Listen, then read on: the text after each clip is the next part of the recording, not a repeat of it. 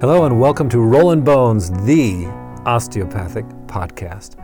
I'm your host, Dr. Aston, alongside Dr. Dante. We're here today to talk about your health, your body, and how we can help you fix it.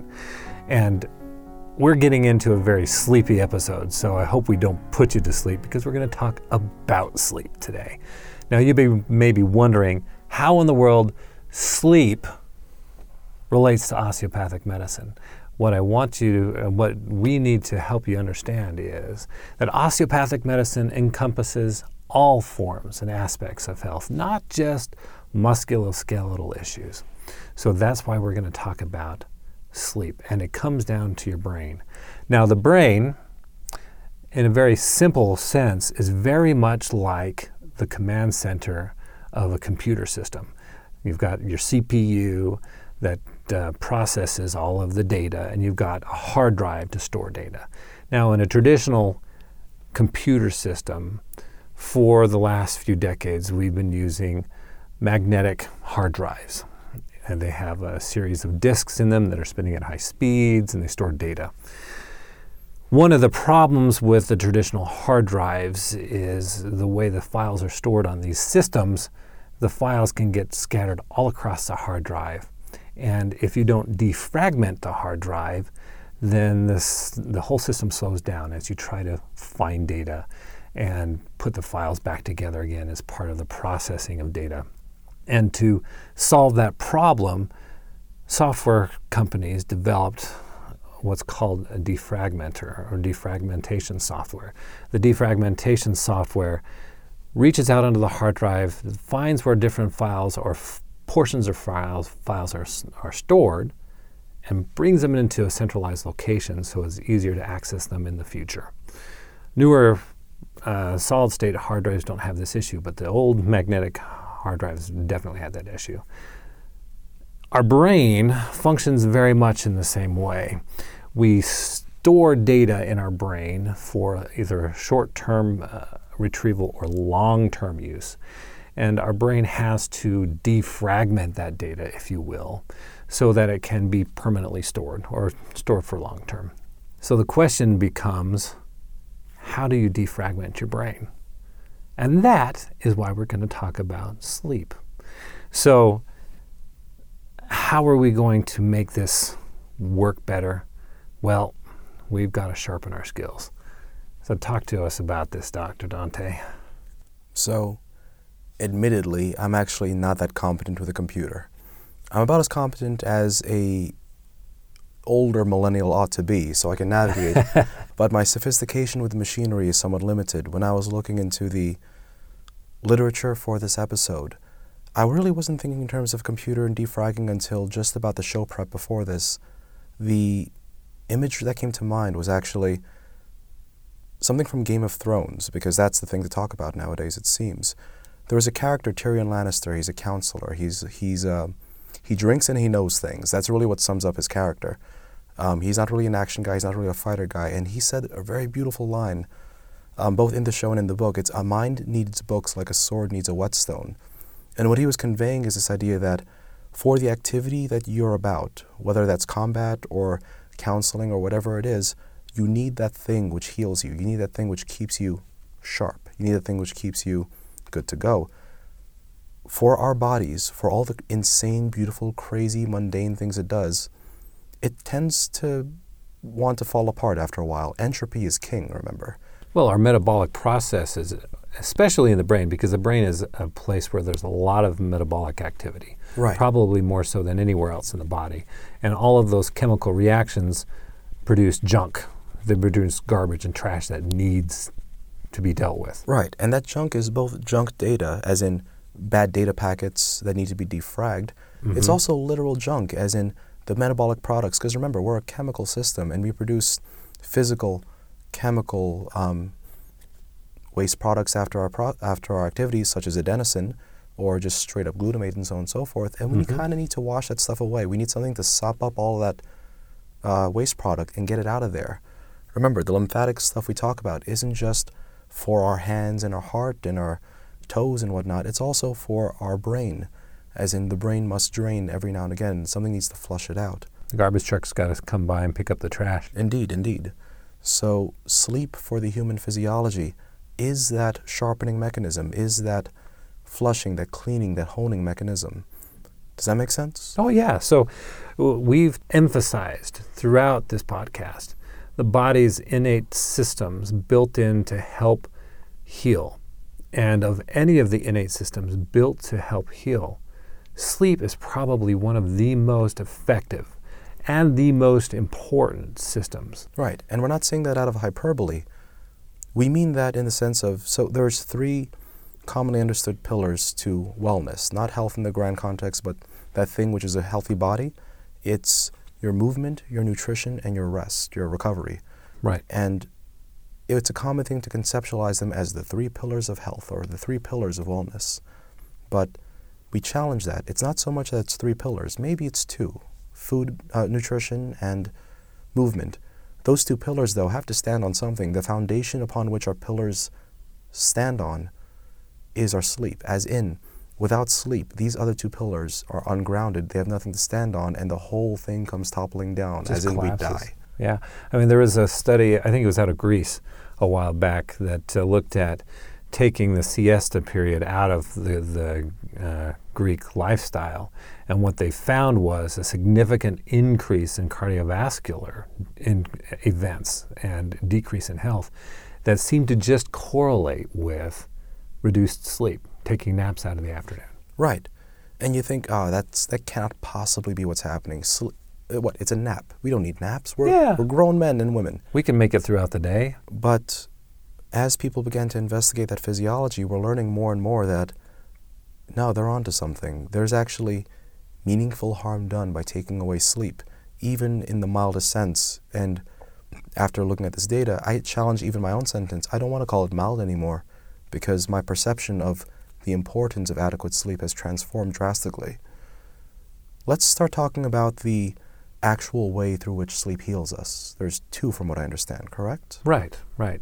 So sleep has a number of important roles. One of those roles, as you mentioned, was dealing with data. Do we want to keep the data long term or short term? And while we sleep, that's when our brain finally has the chance to sort through that data. I mean, you think about it from a standpoint of receiving information.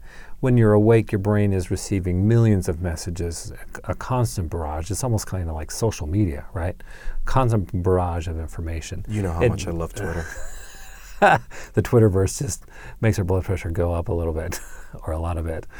Uh, yeah, yeah, for sure.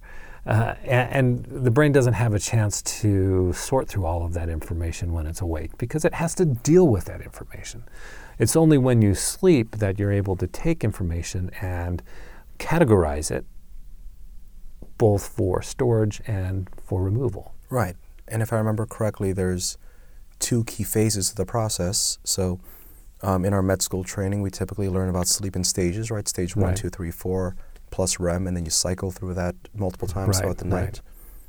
What became more useful was to conceptualize it a little differently. It still has the four stages, absolutely, Sure. but it was breaking it up into non REM sleep and REM sleep. And for those who don't know, REM sleep, that's rapid eye movement sleep, is the one that most folks typically associate with dream sleep.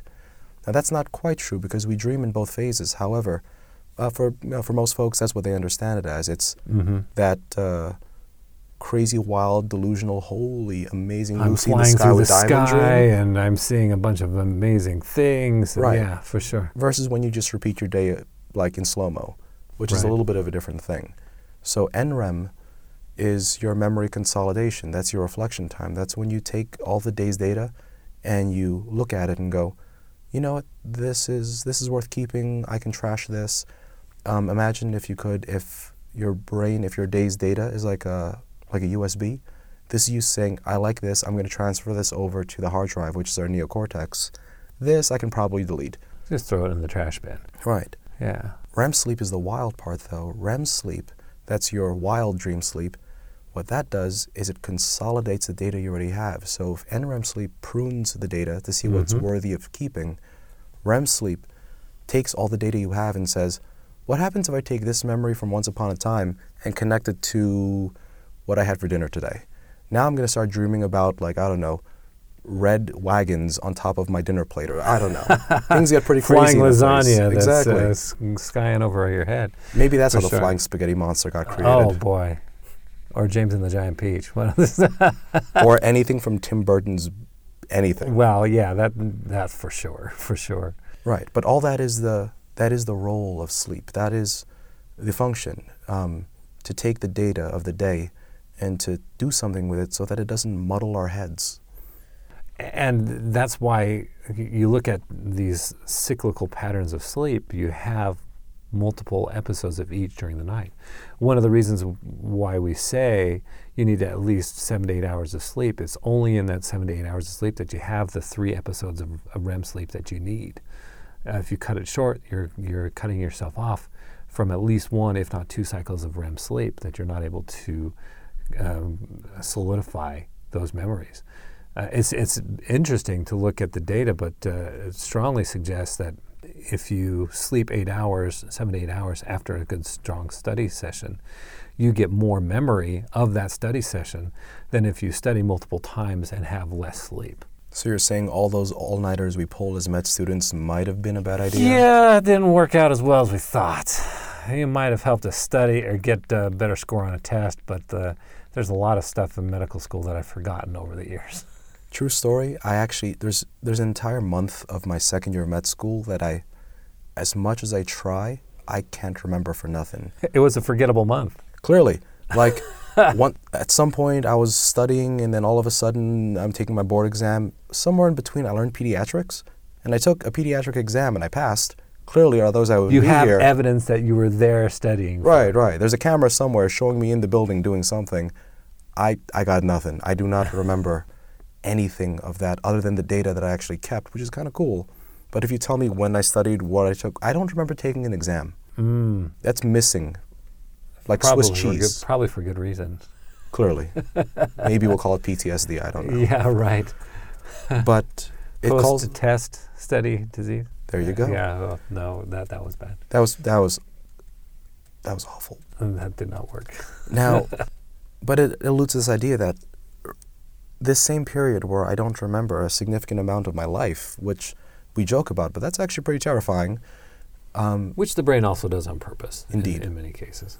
I remember sleeping on average maybe two to four hours per two days Yeah. because boards are terrifying.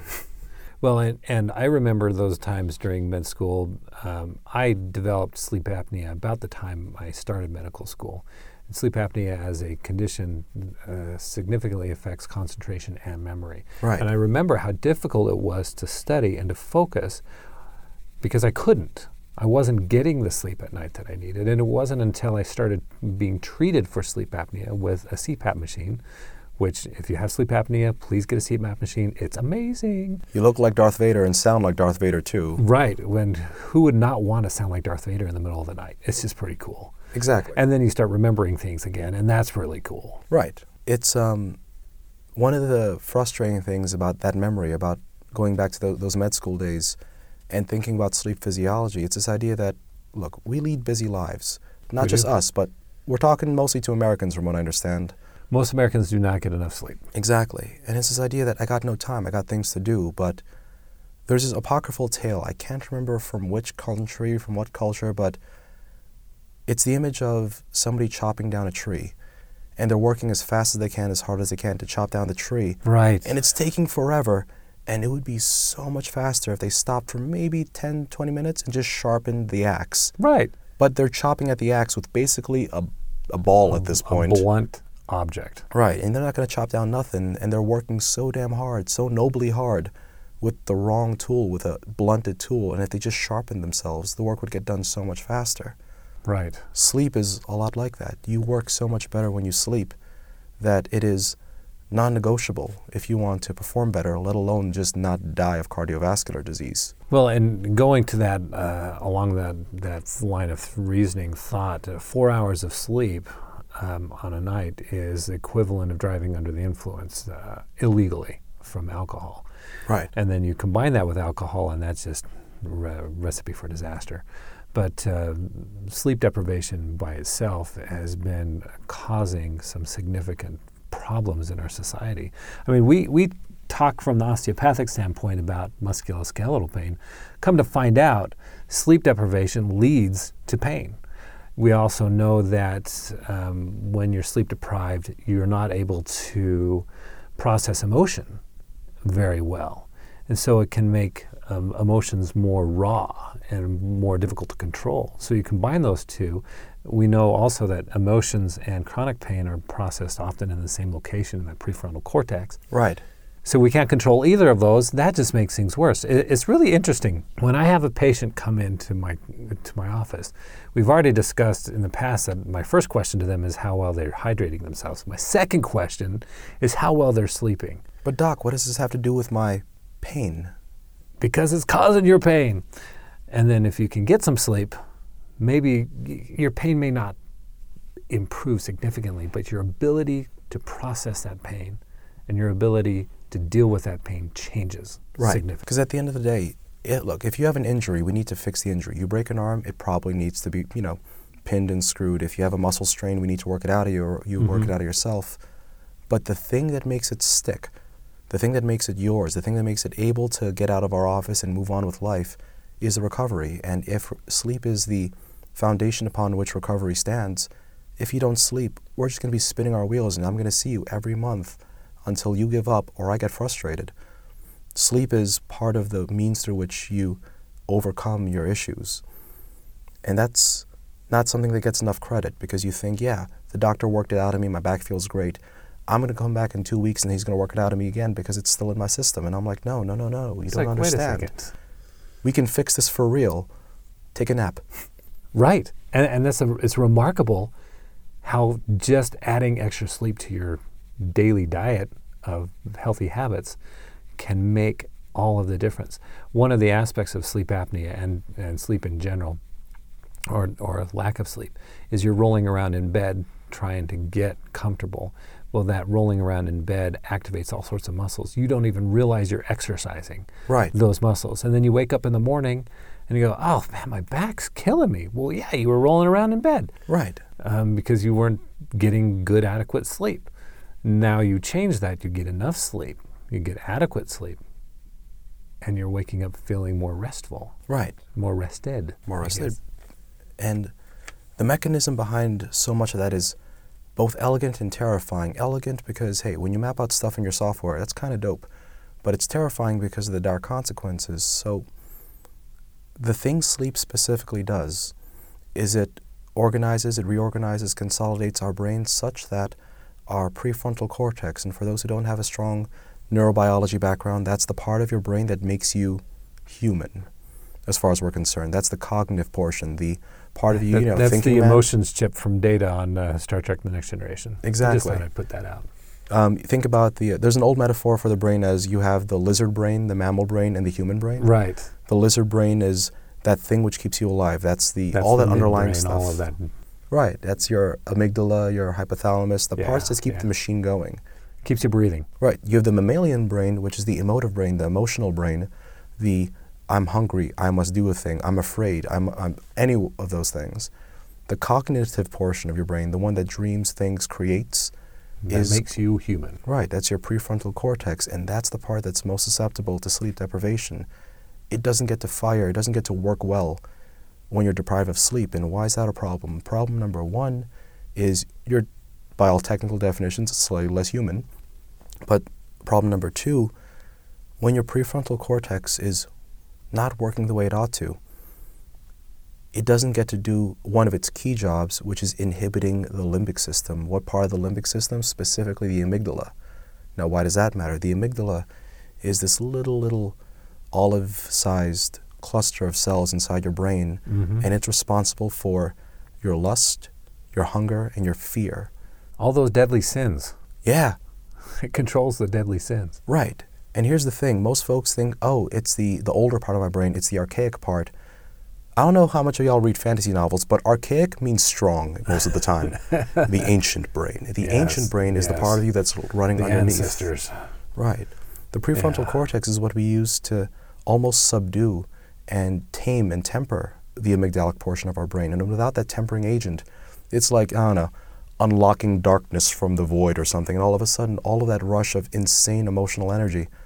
It sounds really fantastical, right? Well, pours yeah. out of us. We, we've seen uh, cases where people have lost their, their prefrontal cortex through various means, usually trauma. Phineas? And, uh, yes. and then what happens to them? He becomes a rage-filled, lust-filled shadow of who he used to be. Yeah. Because he lost his prefrontal. And you can chemically and behaviorally lobotomize yourself if you were to not sleep enough. Oh, that's a great that's a great comparison. You just sleep deprivation is is a self lobotomy. Yeah. And I don't know if you've ever seen One Flew Over the Cuckoo's Nest, but um, Jack Nicholson with a lobotomy is terrifying.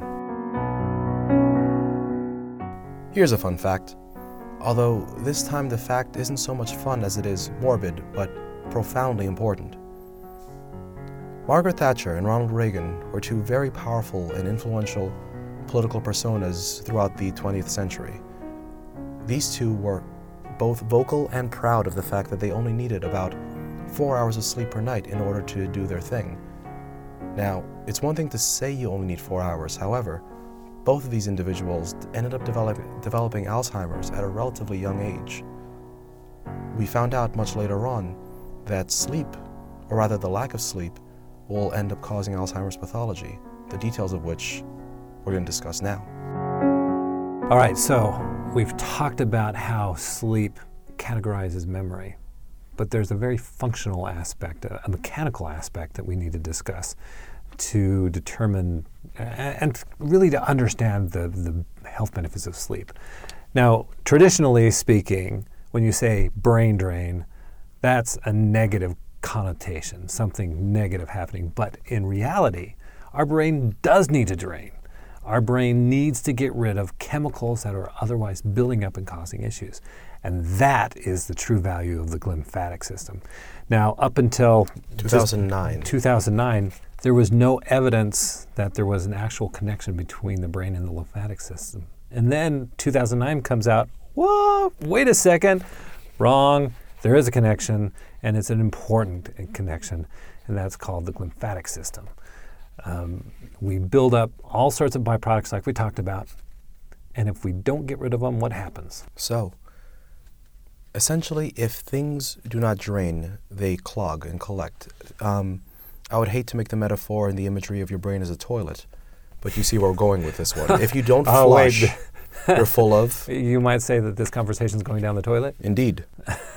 So, the reason we need that flushing, that lymphatic, that glymphatic, first of all, let's break down that word. Glymphatic. It's a unification of two words, mm-hmm. glia and lymph. Right. Why? Because one of the big issues with this physiology was okay, we have a lymphatic system. The lymphatic system is responsible for taking all of the metabolic processes um, and metabolic waste products, after effects, after things in our body and washing them away into central processing so they can be digested, detoxified, and taken out of us, right? Excreted. if you will. Excreted. Yes. Now, we also have the glia, wh- whose job is to protect the brain from itself and from everything else. It makes a blood brain barrier, makes a wall of protection so that it's airtight, chemically tight, except for those things tight, it right. wants to get in. Exactly. Yeah, blood-brain barrier.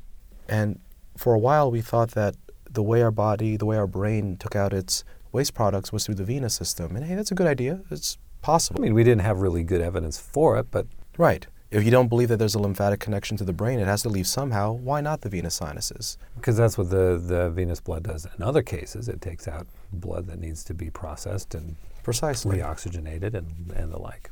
And then we discovered the aquaporin 4 channel. What? Yeah, that's how nerdy 4. we are that, that's that exciting sounds for like us. sci-fi s- uh, series, Aquaporin 4. Indeed. So aquaporin, that's an, that's another word to play with. Aquaporin, it is a pore, like, you know, skin Like pore. a hole, A hole essentially. for water. And four because it's the fourth one, or however Oh, you would name it. Yeah. That's how we roll.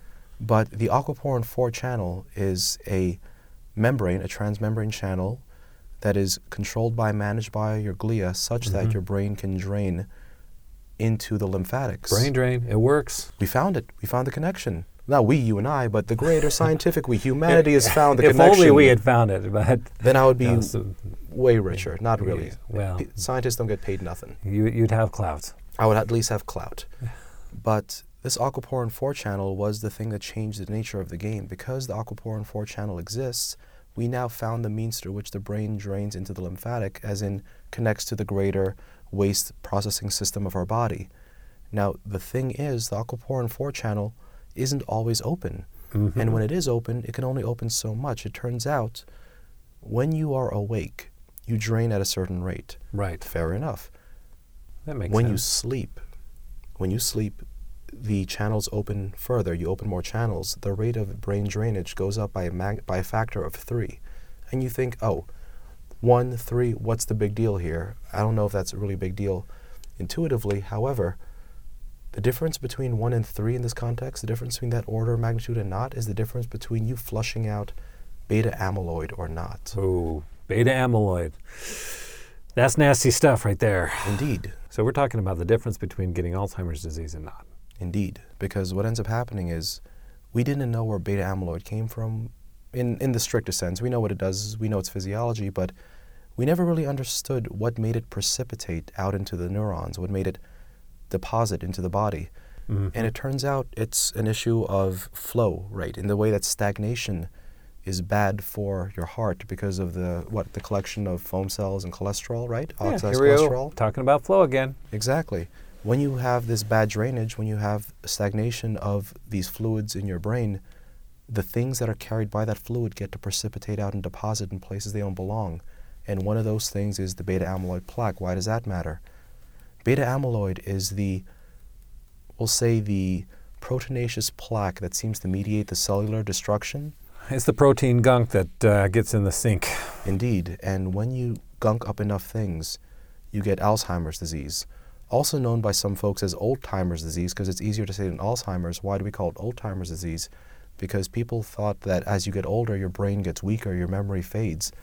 Now, that's not necessarily the case. No. It turns out that memory fading, that neural degeneration, is mediated by, among other things, primarily this plaque. And the reason this plaque builds up is because it got stuck. What got it stuck in the first place? It's because it never got flushed out. Someone didn't sleep long enough for it to get flushed out. Indeed. So, you know, we increase the rate, but if we don't increase the duration, you're not going to have a complete drainage. And unfortunately, we don't have any Drano to pour down the aquaporin to uh, clear the rest of the brain of this stuff. Right. And it, unfortunately, it's it's not soluble once it deposits. It's really tough to get rid of, just in general. One of the things about beta plaques is by virtue of the way they're shaped, we can't actually digest, dig- degrade. They're there now. We can prevent them from getting into that position. We can prevent them from getting there. But once it's deposited, it's It's there. there. You can't rotor root the brain, man. It's not that. It's not a If coronary only. vessel. And now, if you could figure that out, you'd be a billionaire. Then I'd be rich. now, the reason we say that is because sleep doesn't just help you defrag. Mhm. Sleep is the equivalent of, um, I guess, taking out the shell of your computer, looking inside, and cleaning off the dust. Yeah, you take the uh, canned dust and canned air and uh, blow it out. Right. Yeah. And um, you can imagine that's a bad idea to do when the computer's turned on. Yeah, we generally tell people if they're going to open up their computer that uh, they unplug it first. Right. Sometimes you got to turn the computer off. Now, what does that mean for us osteopathically? What does that mean for our hands? Because at the end of the day, this is Rolling Bones, the osteopathic podcast. Right.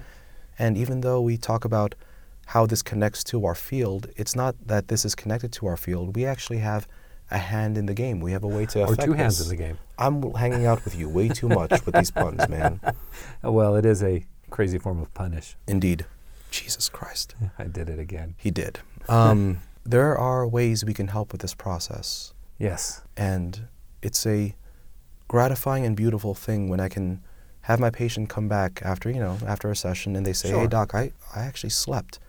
And that to me means so much more than their pain. Because if they were able to sleep when they once could not sleep, I now know that their system of recovery is back. The rebooting process has started. Right. So we have to help improve both movement within the cranium itself and flow outside of the cranium. Right. And that's squarely within the realm of what an osteopathic physician will do, especially using osteopathic manipulative treatment. I mean, one of the main focuses of what we do is lymphatic drainage.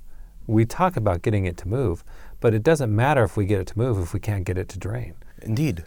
And so this whole brain drain idea is enhanced by what we do. One of the very first techniques we learn in cranial osteopathic medicine is Mhm. actually how to do this. And it does not get the honor that it deserves for what it is. There's a technique you call a CV4 technique, Right. previously called um, milking of the fourth ventricle, but then they realized that milking sounds really weird to people. Yeah, I don't like to have my brain milked. Per So they se. called compression of the fourth ventricle, and then they realized that that's just way too many syllables. So we now call it the CV4 technique, as developed by Dr. Sutherland, and it is.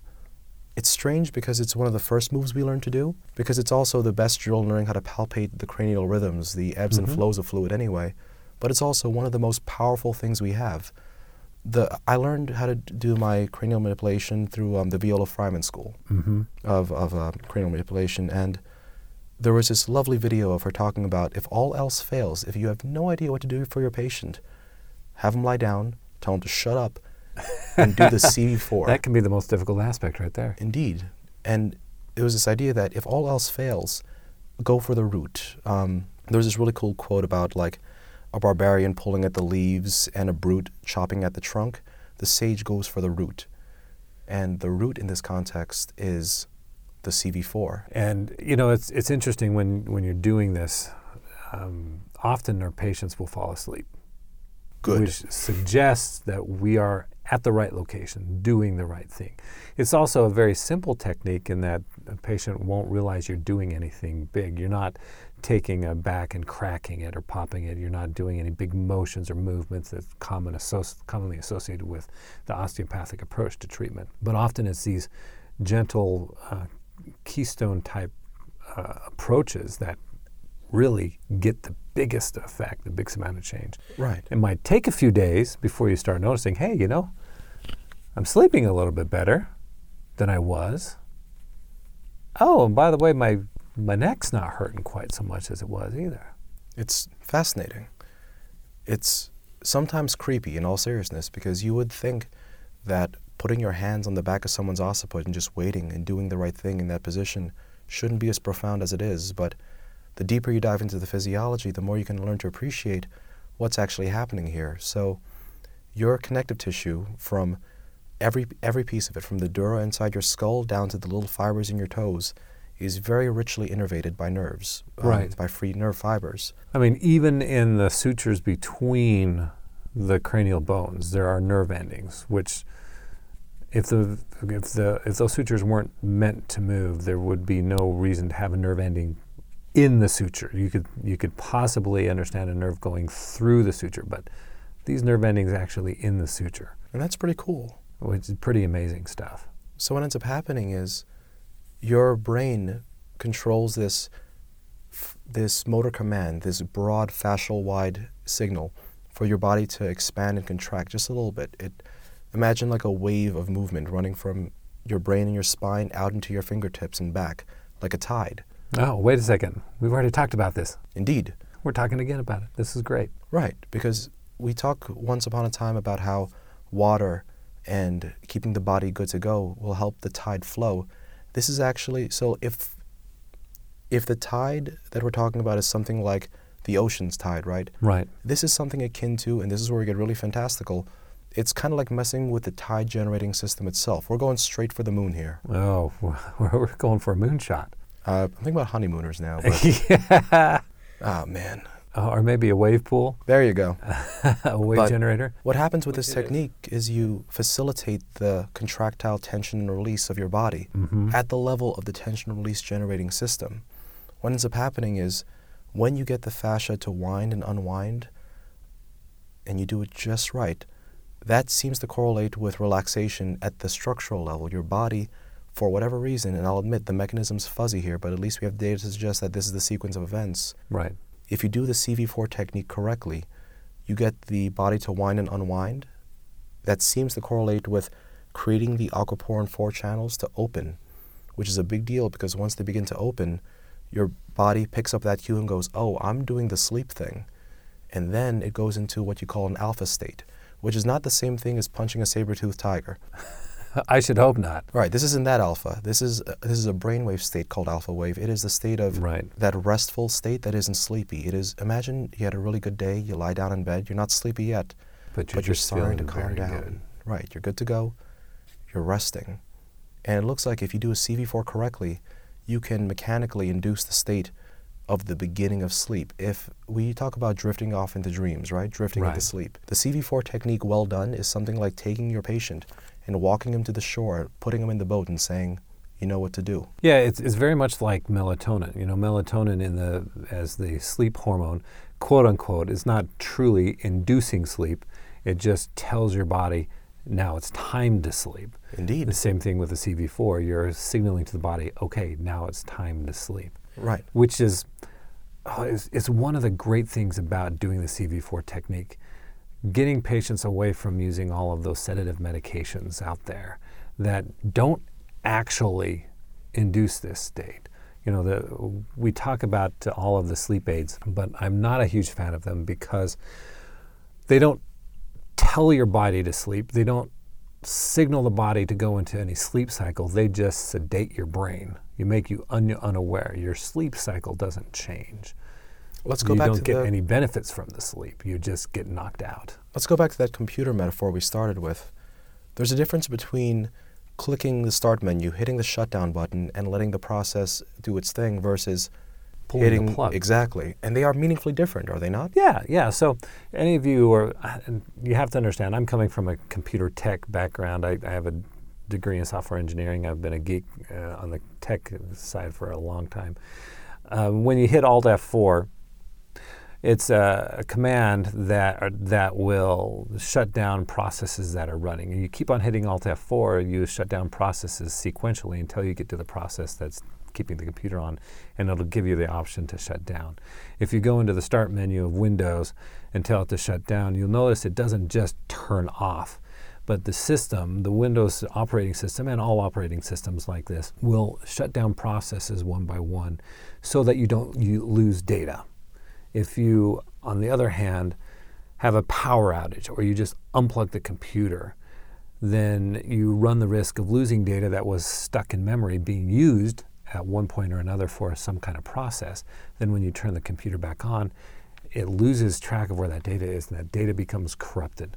You can lose files. That's why um, if you quick eject a, a, fla- a flash drive, it'll say, Do you want to do this? You might lose data that's being used. It's no bueno for your computer. Same thing with um, taking a sedative medication. You're shutting down the system before you have a chance to process things, and you're not going into those beneficial sleep cycles that we normally need to use. Precisely. I remember when I was an intern, uh, the very, very first year of my medical uh, training, my attending, when I was rounding in the hospital, talked about how angry she was that I prescribed Ambien for one of her patients because she needed sleep in the hospital. And I'm thinking to myself, what's wrong with this lady? She needed to sleep, and I helped her sleep. Why is this a problem? And she's like, and she didn't necessarily have the full physiology. She just knew because she saw some of the mortality data. She goes, if you give this medication, if you give Ambien for your patients so that they can sleep, their chance of dying for all cause mortality goes up across the board. Why? I have no idea, but it kills them. Don't do it. And I'm like, ma'am, yes, ma'am. I'm gonna I'm gonna avoid that. And as a matter of fact, I remember many nights in the hospital when you're running the night shift, you get so many calls from nurses saying so and so can't sleep. Could you give some Ambien? And my first question to those nurses would be, Are they watching TV? My second question was, Are the lights off? My third question was, Did you give them melatonin? My fourth question was, Did you shut the blinds? All of these things before, and all of these things had to happen before I would ever prescribe any any kind of sleep aid, because of the understanding that if you don't have the right sleep environment, you don't set yourself up for a good sleep environment, you're not going to get good sleep. And I hate to say it, but hospitals are not the best place to sleep. That's why they're not hotels. You mean you can't sleep well in a hospital? Uh, no. Eh, who would have thought? Who'd have thunk? But yeah, there's really something to it because sleep is a surprisingly active phenomenon. You would think it's as easy as close our eyes, wait for something to happen, and you're in dreamland. But it's it's an extremely complicated, coordinated effort of your brain to switch from sleep mode. People think sleep is restful. It's restful for your consciousness, but the brain is as active, technically sometimes more active than when you're Right. awake in the first place, because it has to clean up the mess you made when you were conscious. Yeah, we're all pretty messy, and then the brain's like, "Oh, well, I've got to be the nanny again, and or the uh, maid again, and clean up, clean up your mess." Right. My kid runs around the house, throws every toy everywhere in the living room, goes to bed at about like 8:30, 9 p.m., and then when he wakes up, the house is good again, and he's like, "Great, I can mess it up again." Right. Little does he know, mom and dad That's- are out there. That that's a great analogy. I, I can see your your kiddo just running around in your brain, just throwing things around when you're awake, and then you go to sleep, and or the the kiddo goes to sleep, and now your brain's like, "Okay, time to pick it up." Exactly. And he can go off and play again, have fun in his house, his playground. But imagine if we didn't clean it up. All of a sudden, his toys are everywhere. There's food gunked up here. There's dog poop here. all of a sudden, that house is a mess, and all of a sudden, my child can't play. Right. If you don't clean up your house, your kid can't play. If you do not sleep, your mind cannot function. And if you don't set your mind up for sleep, you won't go to sleep, or if you do go to sleep, it will be fitful. Right. And you would think that, oh, hey, we're osteopaths. We can do really cool stuff with our hands. Maybe the CV4 is good enough. What if I just ran that and had a guy who can on call put me that way? As good as our hands are, they're not that good. They're not that good. What we can do is walk them to the shore of sleep, right? We can show them the way. But at the end of the day, they need to learn to sleep. And we can preview that, train them for that, we can guide them. But there's no replacement for the real thing. In the same way that um, a good friend of mine asked, Is there anything I can do to make myself need less sleep? And he asked sincerely because we're all about Mhm. high performance and all that type of stuff. And I told him, if I find a way, I'm going to tell you because I need to find it too. But it's, I'm realizing more and more. It's like asking, Is there something we can do so that I need less water? Is there something I can do so I need less food? And in the same way that you need food and, you know, water and movement, there's no pill to replace the fundamental, primal thing that is the sleep cycle.